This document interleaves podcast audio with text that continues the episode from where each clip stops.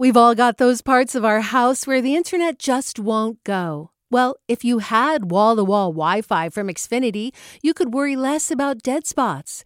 Because with wall to wall Wi Fi from Xfinity, you get fast speeds, reliable connection in every room, and power for all of your devices, even when everyone's online. That's wall to wall Wi Fi only with Xfinity. Restrictions apply, not available in all areas, actual speeds vary from KQED.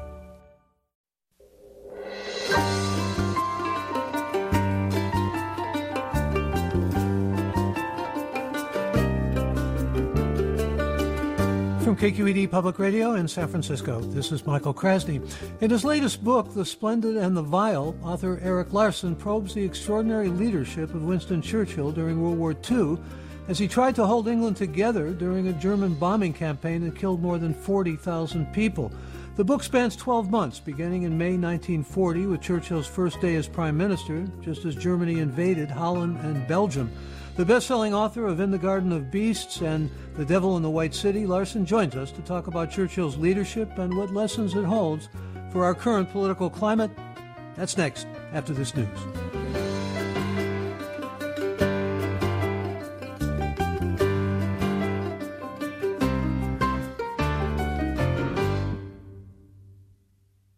Welcome to Forum. I'm Michael Krasny. In his most recent book, The Splendid and the Vile, author Erik Larson profiles Winston Churchill during his first year as Prime Minister of the United Kingdom. Larson, a best-selling nonfiction writer whose books include Devil in the White City, joins us now to talk about Churchill's leadership, from taking office on the day Germany invaded Holland and Belgium to the way he's remembered today. And welcome back to Forum, Erik Larson. Thank you very much. Good to be here. Glad to have you with us. And let me just say, for the sake of listeners understanding what you've set out and accomplished here, this is not only a portrait of Prime Minister Churchill during that first year, May 1940 to May 1941, but also of the Churchill family and also his first year as Prime Minister and the Blitz, uh, the air campaign, which takes us right to really what inspired you to write this book. It was an epiphany. You moved from Seattle to New York and talk about what you reflected on in terms of, well, I think what you described as 57 9 11s. Yeah, yeah, yeah. What happened is, I mean, this is one of those rare books where I can, I can, know, absolutely place the moment when the, the conception uh, arose. We had been living in in Seattle for years, and uh, our three daughters had all grown up as daughters do, and they had moved off. Um, and we decided, you know, maybe it was time to to move to a new locale and I've always wanted to live in Manhattan. So we gave that a shot. We're still here. Um, but as soon as we arrived in Manhattan, I had this, this what I have described as a, as a kind of an epiphany having to do with 9-11 you know when we were in seattle we experienced that the way you know most americans did you know uh, remotely but you know in real time watching cnn or, or some other source as the towers fell it was horrific as it was but when i arrived in new york um, I just it became so clear to me, vividly clear, how much more traumatic 9/11 was to New Yorkers than it was to the rest of us. Um, you know, maybe that's sort of a duh moment for people, but for me, it became just very, very clear. And I started to wonder, you know, how on earth did New Yorkers deal with it? And then I started to think, wait a minute, what about London, which, if in, in effect, during the peak of the Blitz, had had 57 consecutive 9/11s? How did people actually cope with that? Um, so I started thinking about maybe doing a book that would try to get an answer to that question. Uh, I thought about doing, trying to find a typical London family, maybe at the Imperial War Museum in London, see if any diaries there might might provide that sort of thing. And I thought, wait a minute, why not do the quintessential London family, Churchill and his family, to see how they got through it? I mean, here's Churchill; he becomes prime minister on the day the war becomes a real war. You know, previously it was known as the the phony war, and there's a lot of death, but it was not the, the, the, super hot war that began on the day he became prime minister. How did they all endure this for that that that first year, which essentially coincided with with the German air campaign, the most important German air campaign of the war? So that's how that's how it came to be. Well, you gave us, uh, provided us a very intimate portrait of the family, and I want to talk with you about that. But you also provided us a rich historical experience uh, with all the sensory details that, uh, and, and stories, not only the Churchill family stories, but other stories that you gleaned from diaries and memoirs. Uh, it's a very novelistic book, uh, big on weather, I might add. And you didn't have, I, I don't believe you had any kind of preconception about Churchill himself. You hadn't watched uh, The Crown or The Darkest Hour, or you hadn't seen Lithgow or Oldman's interpretations of Churchill. Yeah, no, no. In fact, in fact, um, um, really, I came to I came to Churchill. Um, I think as perhaps as most of the readers who, who have enjoyed this book have, have came to him, which is not a, not an expert at all. I mean, I knew I knew certain things about him, but one thing I, I really wanted to avoid was coming in with any sort of preconception of what Churchill was like uh, as a physical presence or as a you know, or, or, or, an audio presence. And so, I, so I really avoided watching any of the video representations of him, like The Crown or Darkest Hour. Um, and in fact, I only saw Darkest Hour when the book was just about done. And I was flying back from London on a British air flight. Gosh, remember that that era? Anyway, I was flying back on a British air flight, and I, uh, you know, I was sort of looking through what the video offering offerings were on the flight, and there was Darkest Hour. So I thought, hey, you know, I'm out of the woods. I'll watch. So that was the first time I actually saw that this this the that particular representation of him. Yeah, we had Kristin Scott Thomas on the forum program who played Clementine. Uh, it was a small role, uh, but certainly a much bigger role, as I think you make us aware of uh, in his life and at this time than we saw in that movie. Interested in talking with you, though, Erik, about Churchill's leadership, particularly in light of the fact that uh, uh, we had leadership that was quite divided for quite the last four years. I think it's fair to say, whatever your partisan politics may be uh, in terms of the country, uh, still very polarized and divided, and divided even now during the pandemic when we need to rise to a certain level of unity. Somehow, Churchill managed to bring these people into unity. And this uh, book of yours is also a story about the resilience and the character of the people themselves. But talk about his leadership and talk about really what it's all about. Yeah, sure, sure. Yeah, I, I never really intended this to become a, a, a book about leadership, and, and, you know, in fact, it's not. I mean, what it is is supposed to be an immersive. I feel an immersive experience in how people actually got through the day in, in, in that in that. But it, it it really in in the course of my work, I began to become a, I became a big admirer of, of leadership of Churchill's leadership skills. Um, whether he was born with them or learned them, I don't know. I can't say, but. Um, he did uh, he did some things that were when you, when you look at how he negotiated that that first year of his prime ministry. Um, one of the things that stands out always about Churchill is how how he delivered news to the public, how he spoke to the public. You know, and we're all familiar with his his great lines. You know, um, never before has have so many owed so much to so few, that kind of thing. But I, I began to appreciate the, the, the subtler aspects of his speeches and, and how important those were as part of his as part of his palette, if you will, of leadership skills. You know, he would he would he would begin his speeches. He, he, he, would begin his speeches with a sober assessment of the reality of the situation. No happy talk, nothing like, you know, it's going to go away.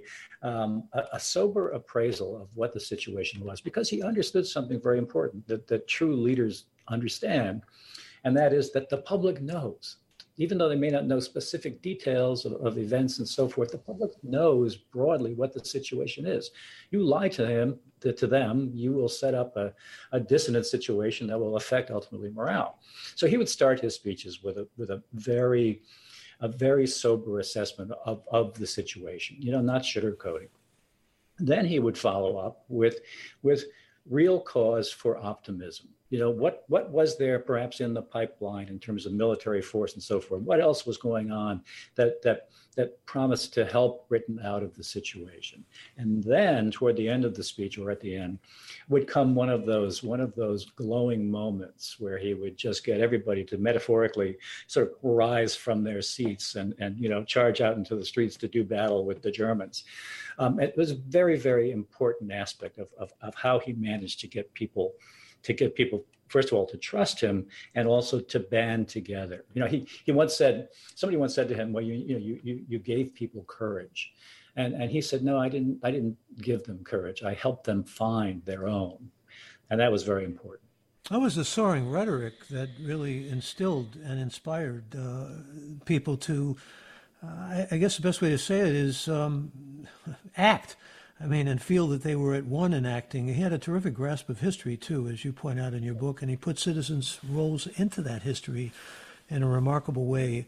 Uh, we can certainly talk about you know the things that can take away from Hitler, from his um, shall we say reputation and his leadership. Uh, he was uh, kind of a colonialist at heart, and we could go into all those flaws and so forth. But standing out as a leadership and also standing out as a resilience of the people and how they got through, and there are lessons there too. Oh yeah, absolutely. But let, I want to go back to something you, you touched on about uh, his his one other aspect of of, of, of his his oratorical um, um, uh, skills was that he had he had a way. He he, he was indeed very well read in, in terms of the history of the world of the British Empire in particular, and he had a way of of putting his fitting his readers into the and his listeners into the grand story of British history, making them feel like they shared they shared this grand story and they shared very importantly in, in how that story was ultimately going to work out. So that was a, a very important aspect. Yeah, in terms of resilience, I mean, the, the, the, one of the things that I was I was really impressed by going through my my research was that was that you know this this drive to just try to just try to live your life as best you could in the corners that that were allowed, you know, when bombing wasn't occurring. And and there was a whole whole phase after, after the initial phase, after the Germans realized it was too costly to bomb by during the during the day, when bombings occurred at night. Um, um, suddenly there was a, a, weird kind of normalcy that settled over over the British Isles, and that is that you know, from the hours of for, for, during the daylight hours, um, uh, you could you could pretty much lead a normal life. It was after dark that when the bombing started that you had to make your choice. Do you go to a shelter? Do you go to the tube? stay in your bed and pull the covers over your head? Which, you know, some people just chose that as their their their option. Um, and so, so there was this this this sort of weird kind of kind of normalcy that settled in, and and and part of that had to do, honestly, with with with Churchill as well, because you know it cuts to this idea of him him helping people find their their courage. Ch- Churchill was essentially fearless. Um, whenever there was an air raid, he was much more likely to climb to the to the roof of the nearest building to watch than to duck into a shelter and and you know this this this this fearlessness is fearlessness is infectious. You know, I I, I talk about him teaching the public the art of being fearless, and and I think I think that it, it really is the case that if you see your leader, if you see your leader constantly, not constantly, but you know, always reflecting a, a, a always demonstrating a, a real profound sense of courage and optimism, you're gonna you're gonna feel you're gonna feel the same way, and that was I think a very important thing that he did. There's a scene that I just I just I just love. I mean, there was a a dinner party that Churchill was having in his his armored his armored apartment called the Annex, uh, 10 Downing Annex. Um, uh, he was having this dinner party for himself, his wife Clementine, um, uh, uh, one one of the U.S. ambassadors. This was the U.S. ambassador um, Tony. I can't remember his, his last name, who was assigned to London to look after the exiled kings and so forth that had been driven from Europe by by Hitler, um, other staff and so forth. So an air raid begins um, as they're having as they're having dinner. And of course, as one does, Churchill decides he's going to lead the entire party up to the rooftop to watch this raid unfold. So they go up to this series of you know steps and, and, and, ladders and so forth up to the up to the roof to watch this thing. And while they're on the roof, Churchill Churchill is, is so smart, so so well read. Churchill quotes Tennyson. He quotes a poem called Locksley Hall, which when you read it seems to seem to foretell. Sorry, to Erik, hold that thought. We've got to cut away for about a minute. We'll be right back. We'll hear about Locksley Hall and the poem. Stay tuned. More with Erik Larson when we return. His new book is out. It's a splendid in the Vile. Support for Forum comes from San Francisco Opera. Set 10 years after a school shooting, the critically acclaimed opera Innocence takes us into a complex emotional journey where our understanding of innocence and guilt is constantly upended. Kaija Saariaho's ethereal score collapses the past into the present as a community of survivors grapple with how to move forward. Don't miss the highly anticipated American premiere of Innocence, June 1st through 21st. Learn more at sfopera.com.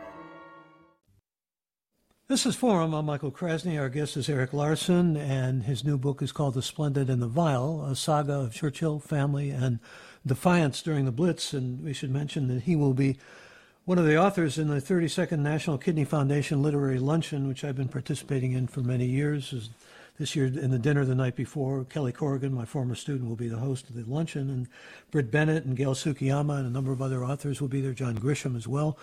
And before we had to go to that break, um, Erik, sorry to say, uh, the book came out in February, by the way, so uh, I want to make that clear that the book has been out for a while. In fact, uh, just a quick uh, note from a listener named Christine who emails us Thank you, Erik Larson, for helping me stay sane in 2020. The Splendid and the Vile was my bedtime reading during those crazy first days of shelter in place. At a time when leadership has never been sorely lacking in America, it was immensely heartening to be reminded of the timeless leadership qualities of bravery, honesty, and true love of fellow man. So we go back to your story. I'm sorry to break into your narrative there, but you had us on the roof. Yeah, let me just finish that. Yeah, yeah. So, so, so there, there's, uh, there's Churchill and his the, the, people who are attending his dinner party. He leads them up onto the roof during an air raid, so so they can they can watch. Um, and while he's up there, he, he, he quotes Tennyson. He quotes a poem called Locksley Hall, which, um, when you read it, does seem to foretell aerial air, the advent of aerial warfare. You know, long before there were even aircraft, and and I just found that such a remarkable moment. I mean, not only does the guy have the composure to remember Tennyson, you know, as as bombers are flying over and parts of London are being obliterated, but he chooses that poem, um, uh, you know, which seems to foretell what they're what they're watching. So anyway, that was uh, one of my favorite little moments. Yeah, and uh, you speak about it with that kind of favor that's uh, noticeable to me. Uh, also, we should mention that the title comes from one of his private secretaries, uh, John Colville's diary, uh, bombing and battles of the RAF and, and the Luftwaffe in an air raid that was also being watched by Colson and others. Again, Erik Larson is our guest. And by the way, if you would like to weigh in here, or if you have questions for Erik Larson, you want to talk about Churchill and leadership and getting certainly the other side of Churchill from listeners. Let me just uh, um, read. Uh, well, some of them are coming in. Let me let me ask you to uh, weigh in here as listeners with any questions or comments you might have. And by the way, you can do that by talking to us on the phone at 866 733 6786. You can join us toll free, and that's the number to call 866 733 6786. Or get in touch on Twitter and Facebook. We're at KQED Forum, or email us forum at kqed.org. The email I was going to read, just the other side of Churchill, of course, that many have pointed out through the years, is from Paul, who writes Winston Churchill participated in genocide in Pakistan and Sudan. He was a fan of the concentration camps set up by the Boers in South Africa. He pushed colonialism across the globe, was no friend of the Irish or the Kurds, and proclaimed the Aryan stock is bound to triumph. Let three million starve in Bengal. His legacy of brutality and racism should not be forgotten. And I think Paul. Paul, what's your name? Where are you calling from? I'm sorry. Paul is uh, is right in many of those points, Erik Larson. Oh yeah, I mean, look, look. Churchill Churchill was, uh, for all intents and purposes, um, essentially a 19th century imperialist with all the baggage that that that, that entails. Um, but he was, in fact, without um, I, I, don't think anybody can dispute this. He was the man for the hour in this in this period, in in in in, in what is arguably British Brit, Britain's darkest hour, um, at least before this pandemic. Um, so so you know, attack him at will. I'm not gonna I'm not gonna disagree with you, but he was the man for the hour. He's also a man who is uh, uh, presented by you in a very multidimensional portrait, uh, and, and, I'm not only talking about good and evil here, which he certainly embodied. You know, uh, he was larger than uh, than life in so many ways, but also the way you portray him. Uh, there, there was a frivolous side that's unescapable, a fun side.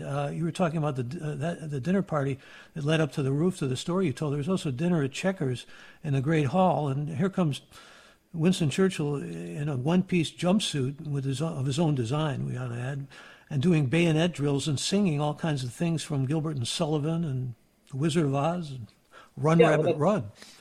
Well, that's that's what that's that that's I think the, the the biggest the most surprising thing to me was how much fun Churchill was. Um, I mean, he was he could be rude, he could be deeply inconsiderate. Um, uh, uh, there, there, there's no question about that. But the, the, reality is that his staff, his private secretaries, they all loved him um, because he could be an awful lot of fun and he was intellectually so stimulating. And, and also, honestly, he was a very warm, compassionate guy um, when the opportunity arose. You know, he would he was not afraid to weep in public, um, and that was something else that endeared the British public to him.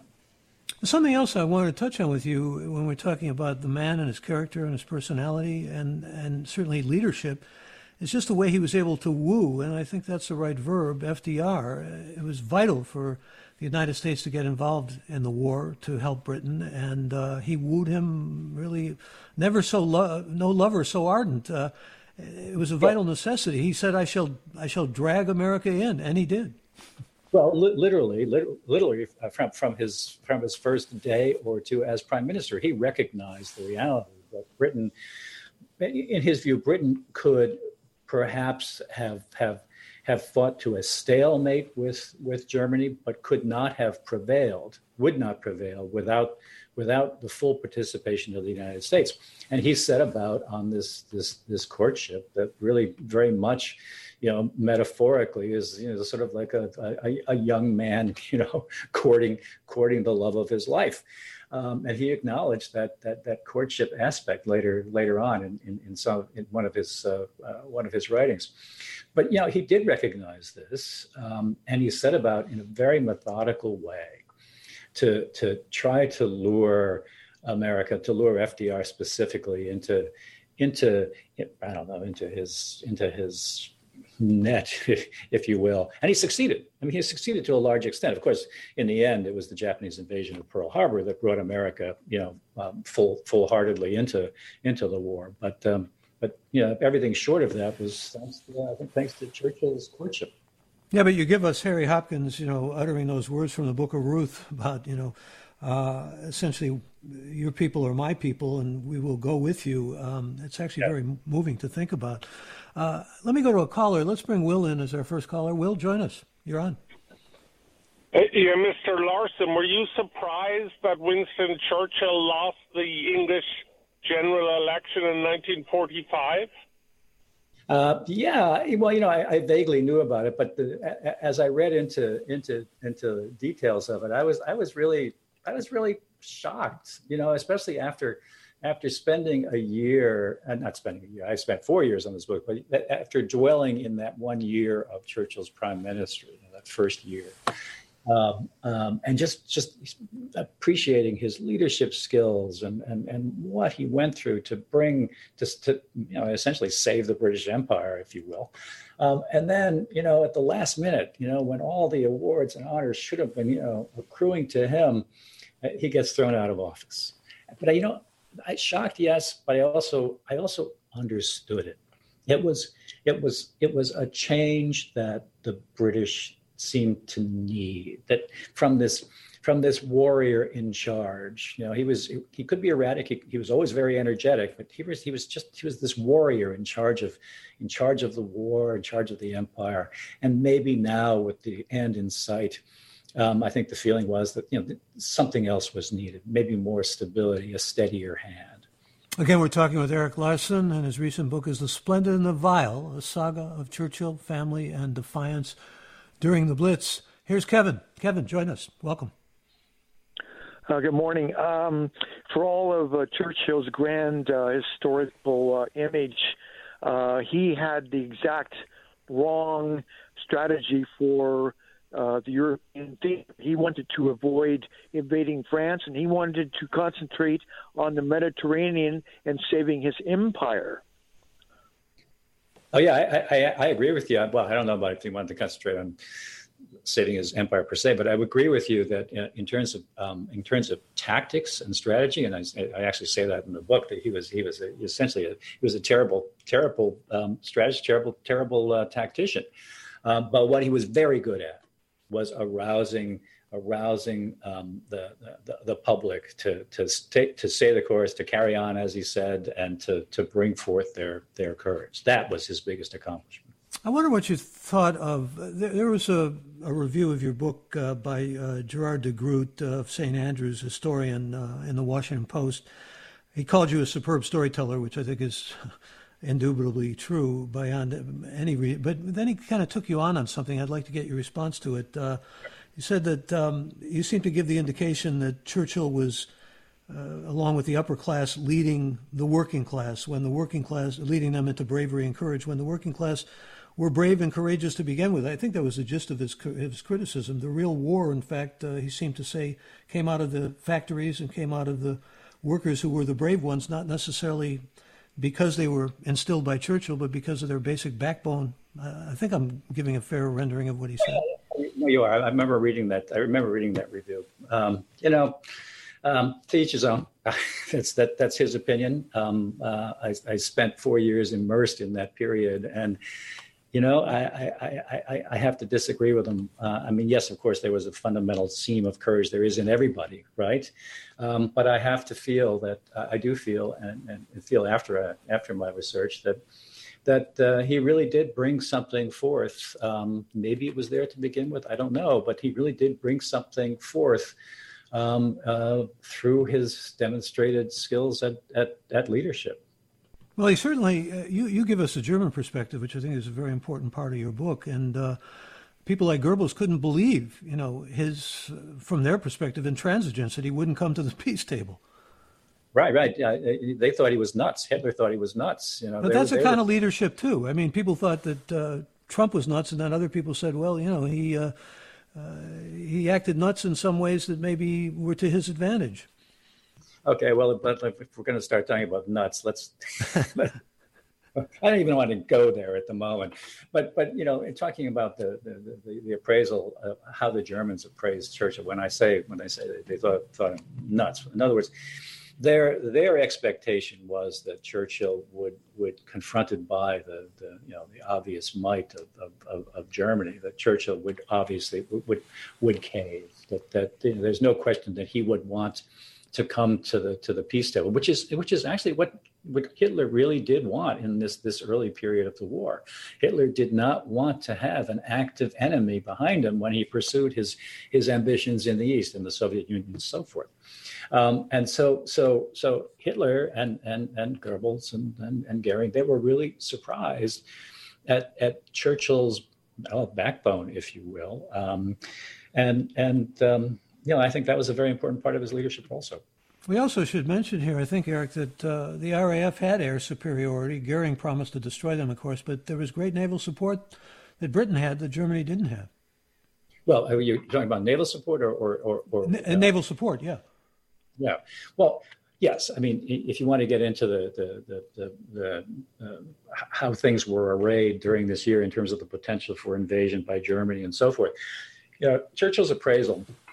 I think he was quite wise in this. His, his appraisal was that, that, that you know there, there was certainly a, a, a very a, a, major threat that Germany would actually invade the British Isles soon after soon after essentially you know taking over taking over um, Western Europe. Um, there was a major concern about that, but he understood that uh, that, the, that Britain had this powerful navy and that Germany was actually weak on the naval front. That that that you know, for Germany to pull off an invasion of the British Isles, it, it would first it would have to involve an amphibious assault. And that was something that that he doubted that that Germany actually had the ability to do, um, unless unless the Germans somehow managed to attain air superiority. And this is where Churchill, you know, I, I said that he's a terrible tactician and strategist, but in one area he was, and, and I don't want to emphasize the terrible part too much, but in one area he was actually very, um, very astute. He immediately recognized that the most important thing was for, for, for the RAF to maintain air superiority over the British Isles. The only way to do that, he understood, was to increase the production of fighter aircraft. Um, and in, in, you know, again, day one, he established a whole new ministry, the Ministry of Aircraft Production, and put his his friend Max Beaverbrook, uh, Max Aitken, uh, Lord Beaverbrook, in charge of that. Uh, of that uh, of that new ministry, a very controversial appointment in, in, the view of many, because Beaverbrook was was you know very outspoken, very uh, very caustic, very uh, very abrasive, but he turned out to be the man for that job as well. So Churchill recognized early on that that that the, was absolutely crucial to produce as many fighters as possible because it was the fighters who would who would who were capable of knocking down the German bombers, and it was the German bombers that you know otherwise would have been you know bombing the the aircraft industries, bombing the airfields, and so forth without without any kind of resistance from from from the British. And if that had happened, if the Brit if Germany had achieved air superiority over over Britain, invasion would have been much more likely, whether or not uh, Britain had a powerful navy. Yeah, you mentioned Lord Beaverbrook. Uh, I was struck by how many advisors uh, uh, Churchill had, sort of similar to what Doris Kearns Goodwin said about Lincoln, uh, advisors who were not yes men or women, all men at that point, certainly. Uh, he, he kind of liked the conflict. And Beaverbrook, who had been a newspaper guy and went into Air, Air Force or aircraft production, actually resigned 14 times. Uh, and a lot of these advisors challenged Churchill, and that's that's an important part of leadership too. I think, uh, I, as I said, I thought of Doris Kearns Goodwin. Let me bring another caller in though. Chuck wants to join us from Walnut Creek. Chuck, you're on. Good morning. Uh, thank you, Michael. Um, Mr. Larson, uh, much has been written about. Uh, Churchill's prodigious alcohol consumption. I was wondering if your research uh, confirmed, denied that, and does it play a, a role uh, in your book? Not a role, but is it significant in your book? Yeah, yeah, that's a very, very interesting question. I, I, I was fascinated by this in the course of the, my, my, research. Um, you know, I think there there is at some remove there is a stereotypical perception of Churchill as being a drunk. You know, just just constant, constantly drinking and so forth. Um, the, the story is actually a lot more complex than that. Um, his staff, John Colville, uh, his private secretary, who is a, a character, uh, I say character, but you know, real life historical person running through the story. John Colville wrote in uh, his diary um, that that he had never seen Churchill impaired by by alcohol. And it is absolutely true that alcohol, his days were were infused, if you will, with alcohol, with with he would begin the day uh, often with a with a, a, a whiskey and water, tiny amount of whiskey in a lot of water, and then would come lunch, which was of course you know champagne and wine and so forth, and then then there was dinner with more wine, more booze, more, and then afterwards there was more booze and so forth. But but Churchill seemed to, uh, well, definitely, at least in my, as far as what I saw, he he really had it absolutely under control. And i think in some way he, he was uh, maybe consciously or unconsciously just sort of slightly sedating himself during the day almost almost as if you know the way somebody today might take a little bit of xanax you know to get through the, the chaos of the pandemic or, or, or something. Well he but, had depression. I mean he was uh, called it the black dog. He was constantly trying to do something about that depression wasn't he depression. They, they, tended to pass quite quickly, but he did have he did have bouts of depression. But back back to alcohol, he told Clementine something once that, that I think is, is, is very important to know about his alcohol consumption. He told her he said she was she was briefly I guess on his case about drinking too much, and and he said to her, um, Clemmy, um, uh, I've taken a lot more out of alcohol than alcohol has taken out. Of. Well, the real drinker may have been his son Randolph, who we can talk about, perhaps time permitting. Uh, uh, who was not only a drinker but a gambler and a kind of ne'er do well. Uh, and I ought to mention that uh, there's a portrait, uh, kind of a portrait of the charming youngest daughter of Churchill in this book, too. It's all about the Churchill family and it's about Churchill's leadership. And we'll take more of your calls when we return. We're talking to Erik Larson. This is Forum. I'm Michael Krasny.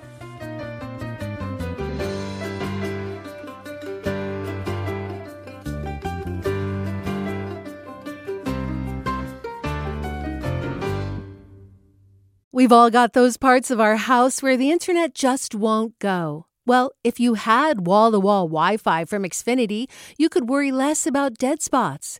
Because with wall to wall Wi Fi from Xfinity, you get fast speeds, reliable connection in every room, and power for all of your devices, even when everyone's online. That's wall to wall Wi Fi only with Xfinity. Restrictions apply, not available in all areas, actual speeds vary. This is Forum. I'm Michael Krasny. Our guest is Erik Larson. His recent book is called The Splendid and the Vile, a saga of Churchill, family, and defiance during the Blitz. If you'd like to join us on the program and have some thoughts perhaps about Winston Churchill's legacy, give us a call now at 866 733 6786. That's 866 733 6786. You can also get in touch with us on Twitter and Facebook. We're at KQED Forum or email any questions you may have to forum at kqed.org. Here's a question from Suzanne in a tweet. Eric wants to know Can Mr. Larson comment on Churchill's relationship with Stalin? I'm reading John Kelly's new book on Stalin, and this relationship is quite intriguing to me. Yeah, you know, you know, uh, I am no expert on Churchill's relationship with Stalin. Stalin really came into the picture sort of really toward toward the the, the, the much the end of the period that I was particularly interested in. But but it, it, it, it's a it, it's a fascinating relationship, very different than the relationship with, with Roosevelt. Um, uh, I, I, I, think he saw he saw Stalin as as a potentially um, a dangerous foe in, in, in, in Britain's future, as opposed to like a, a lifelong ally but he also recognized that uh, the value of of, uh, of enlisting the aid of the Soviet Union as well. I, I, think he said something to the effect that, you know, I, am going to botch that quote, so I'm not even going to try it. But yeah, no, he he recognized it was very important to have have Stalin as an ally, um, even though he really sort of had to hold his nose while doing it. And here's Marty. Marty's our next caller. Marty, welcome. Good morning. Had there been no Pearl Harbor, what would have brought America into the war? And was Churchill concerned about Lindbergh and his influence?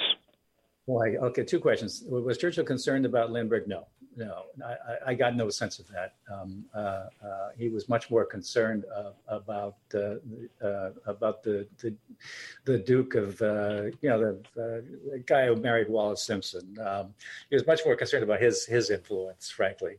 But um, tell me again the first the first question. Had there been no Pearl Harbor, what would have brought America into the war?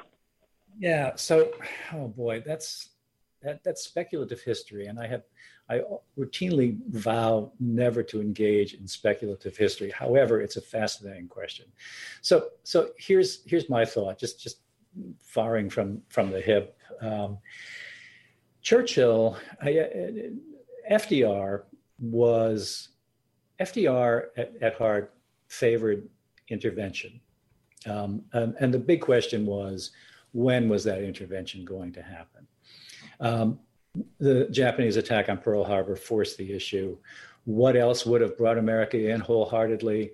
Hard to say. Hard to say. Maybe some other some other incident involving Japan. It, it, again, it's it, it's it's very difficult to engage in speculative history, but it's clear that that the forces of the world were sort of driving America toward war, regardless.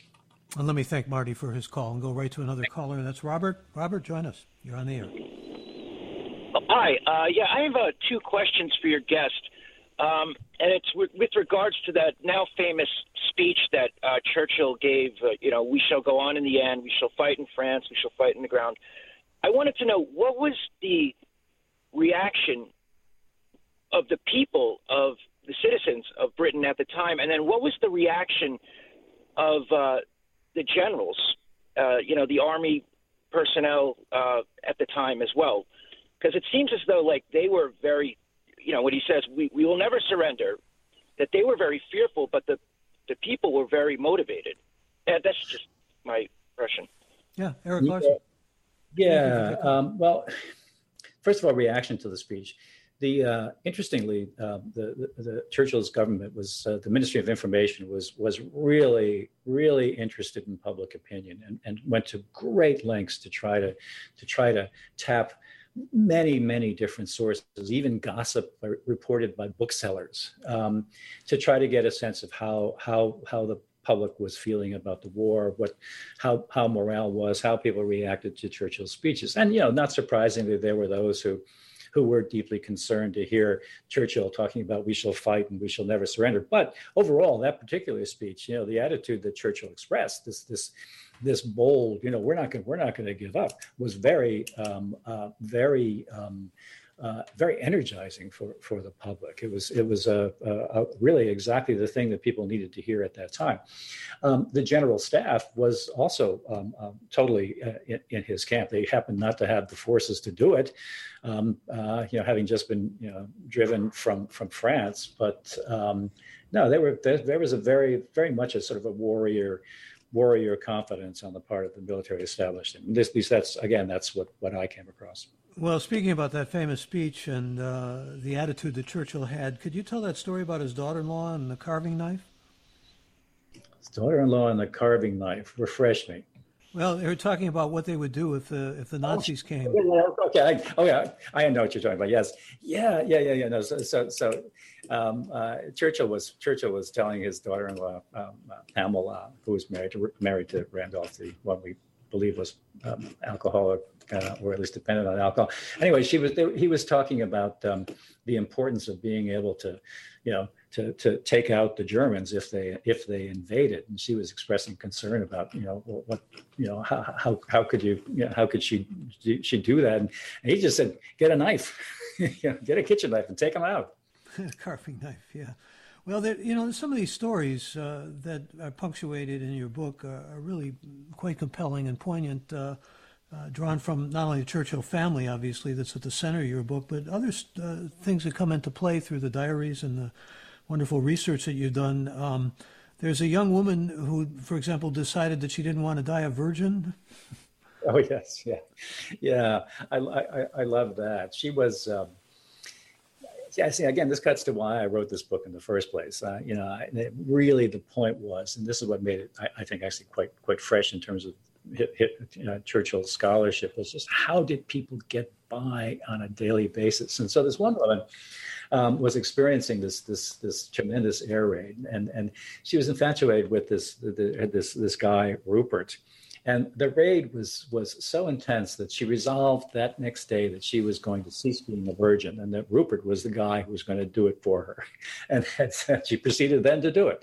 But it's kind of a funny. I, I don't necessarily want to quote the quote the C. I don't know what the moral standards are, KQED, but um, it was a. I think it was it was hilarious, hilarious. Well, it, it, the the gist of it was uh, it turned out to be not quite what she had uh, been led to believe it would be in terms of. Uh, uh shall we say delight or pleasure or anything along those lines? Uh, I was struck by that story. I was also struck. By, uh, excuse me, Erik. What were you saying? Sorry.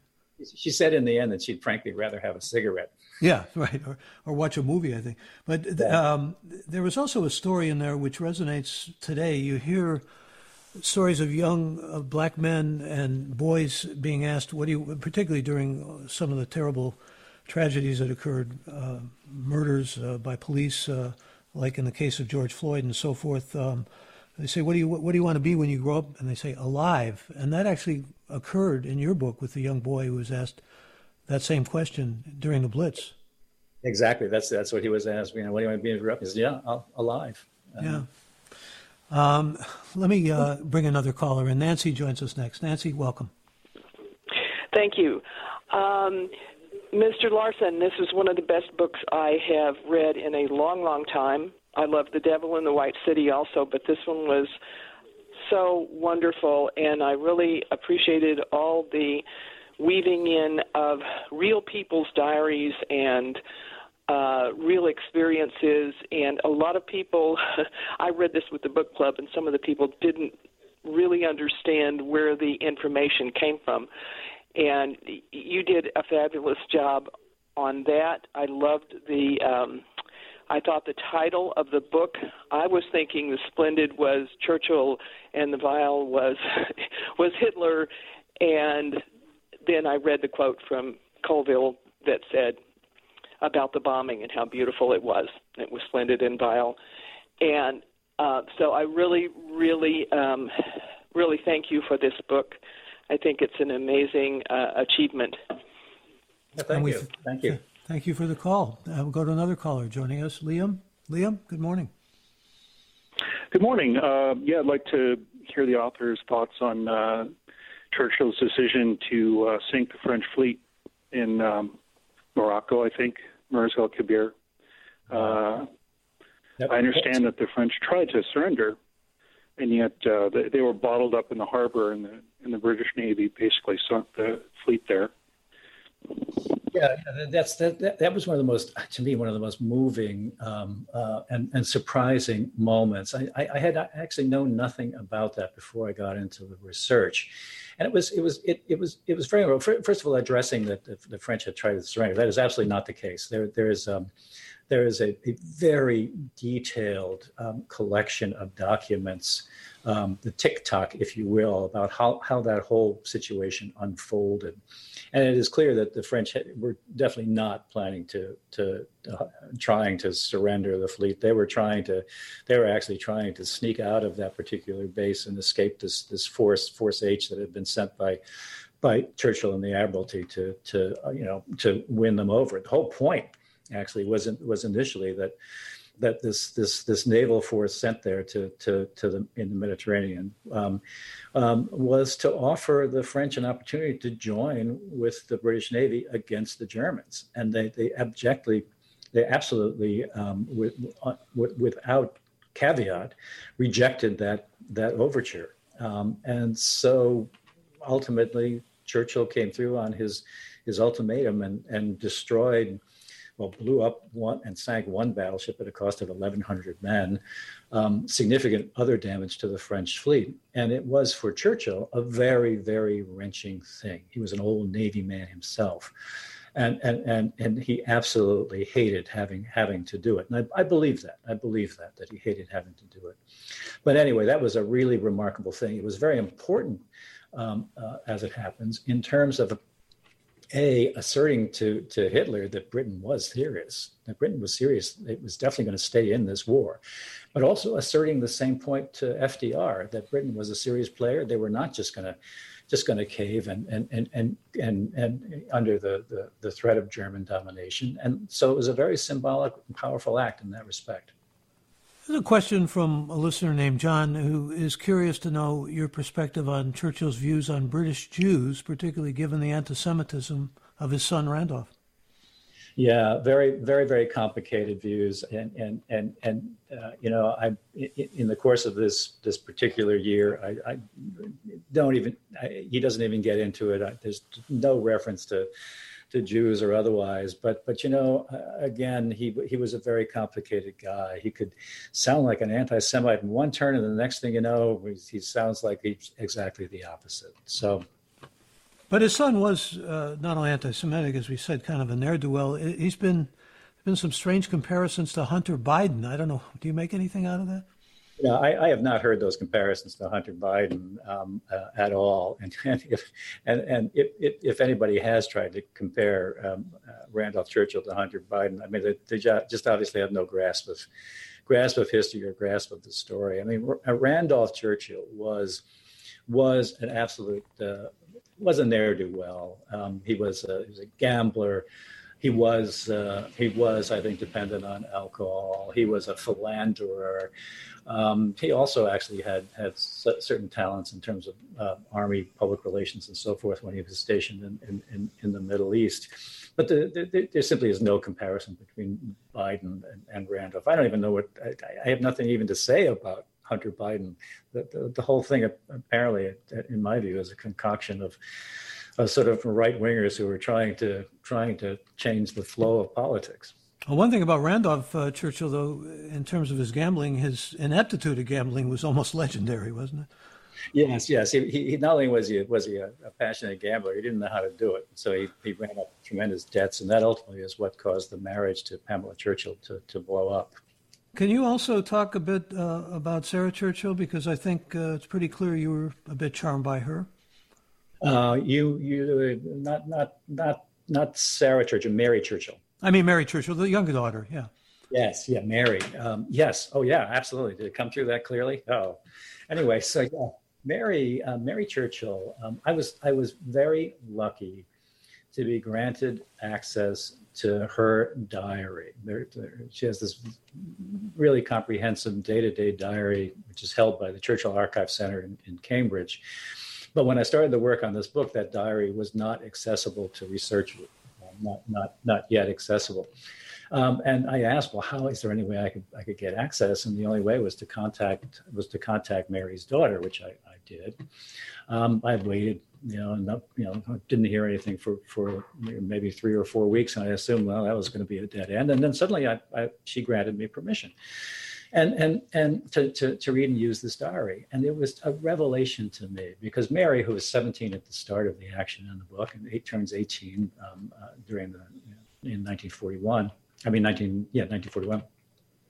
Mary was an absolute charmer. She was very very bright, very articulate. Um, her diary is a mix of astute political observations, warm reflections on her father, but also, and this is very important to me, she was, after all, a 17 year old girl who wanted to have fun. And she did have fun, and she wrote about the fun that she had. You know, she'd talk about, you know, having going to dances at RAF bases, and she makes several references in the course of 1940 41 to snogging in the hayloft. Um, so, yeah, so she was a, she was a real charmer. I, I think she makes the book, frankly. I think we're also uh, charmed by her as fathers of daughters. Uh, let me bring another caller aboard here. Bruce joins us next. Bruce, good morning. Good morning. Uh, thanks for taking my call. Um, I um, read uh, David Irving's book based on Goebbels' diaries, and in there was an interesting thing about Churchill. They were uh, the, Hitler and his staff were confounded by by what they perceived as Churchill's reluctance in the initial stages of the Battle of Britain to launch his air defenses against German air power, and it gave the impression that that uh, Churchill was was sacrificing his people in order to build up support for his war, and in in, in essence, he was you know a warmonger. You're talking about the same David Irving that's a Holocaust denier, I guess, aren't you?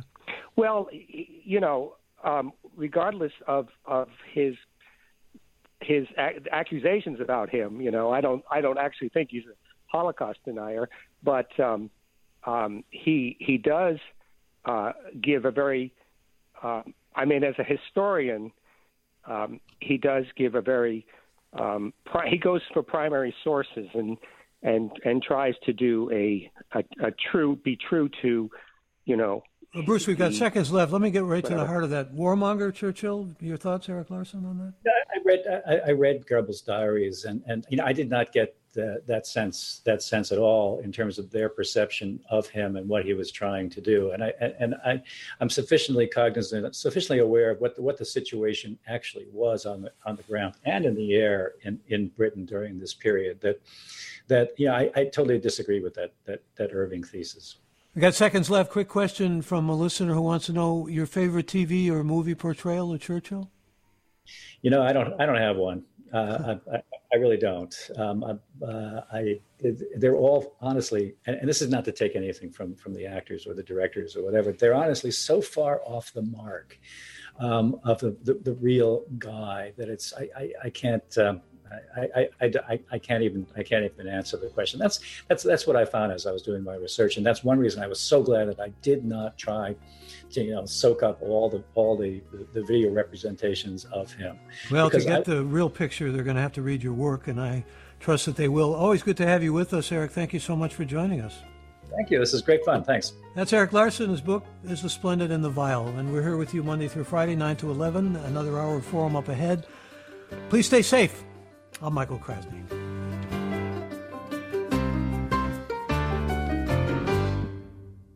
Funds for the production of Forum are provided by the members of KQED Public Radio and the Germanacos Foundation and the Generosity Foundation. Support for Forum comes from San Francisco Opera. Set 10 years after a school shooting, the critically acclaimed opera Innocence takes us into a complex emotional journey where our understanding of innocence and guilt is constantly upended. Kaija Saariaho's ethereal score collapses the past into the present as a community of survivors grapple with how to move forward. Don't miss the highly anticipated American premiere of Innocence, June 1st through 21st. Learn more at sfopera.com. We've all got those parts of our house where the internet just won't go. Well, if you had wall to wall Wi Fi from Xfinity, you could worry less about dead spots. Because with wall to wall Wi Fi from Xfinity, you get fast speeds, reliable connection in every room, and power for all of your devices, even when everyone's online. That's wall to wall Wi Fi only with Xfinity. Restrictions apply, not available in all areas, actual speeds vary.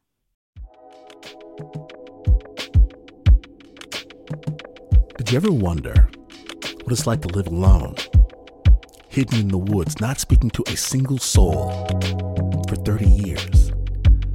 Or wander the desert, uncover a hidden well, and dive to the bottom of the deepest water hole for 2,000 miles? The Snap Judgment podcast takes you there with amazing stories told by the people who live them, with an original soundscape that drops you directly into their shoes. Snap Judgment. Listen and subscribe wherever you get your podcasts.